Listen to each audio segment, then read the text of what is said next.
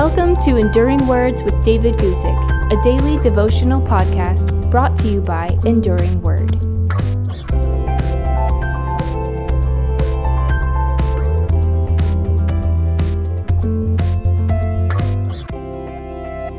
Today, I want to tell you a story about the queen and the pawn. I'm going to read to you from 2 Kings chapter 11, starting at verse 1, where we read this.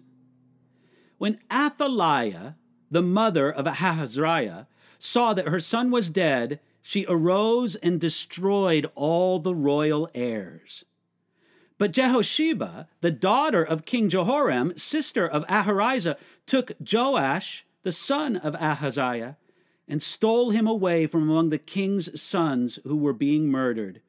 And they hid him and his nurse in the bedroom from Athaliah, so that he was not killed. So that he was hidden with her in the house of the Lord for six years, while Athaliah reigned over the land. We all know that many people of great power can also be people of low character. For thousands of years, philosophers have asked Does power corrupt people, or does it reveal what they were all along? Now, that's a big question, and maybe it doesn't even have an absolute answer, but we do know one thing.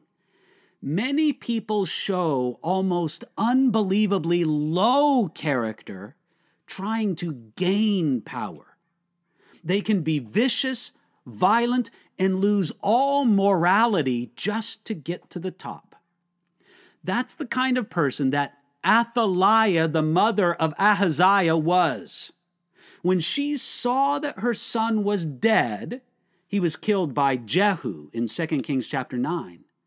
Athaliah tried to use her son's death to take power for herself. And Queen Athaliah reigned over the land for six years. Look at all the evil that she did. It says here in these verses that she destroyed all the royal heirs.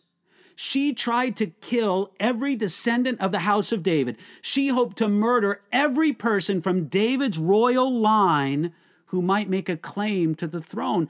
And her plan almost worked. She might have succeeded except for a woman named Jehosheba. Now, this little known woman was like a pawn compared to Queen Athaliah. But through her courage and ingenuity, Jehosheba preserved the royal line of David through which the Messiah would eventually come. Evil people like Athaliah will begin their work, but God can always raise up a Jehosheba.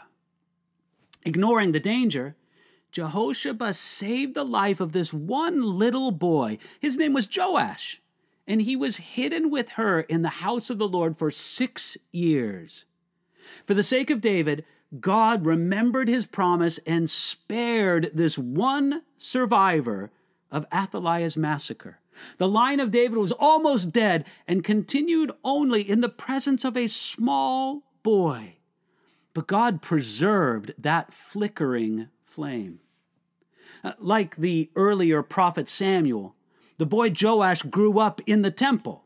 And like Samuel, he probably found little ways to help the priests, whatever could be done without attracting too much attention. God had a heroic destiny for that little boy, but it would have never have happened apart from the heroic work of Jehosheba.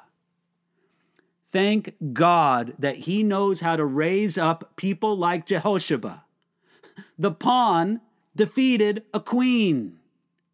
You know, there's no one who can outsmart God or defeat his purpose. But this passage leaves us with a choice. Will we do damage to other people through our lust for power, like Athaliah did? Or will we be heroic perhaps anonymous servants like Jehosheba. May God guide us into the right path today. Thanks for listening to Enduring Words with David Guzik. For more information about David's ministry, visit enduringword.com.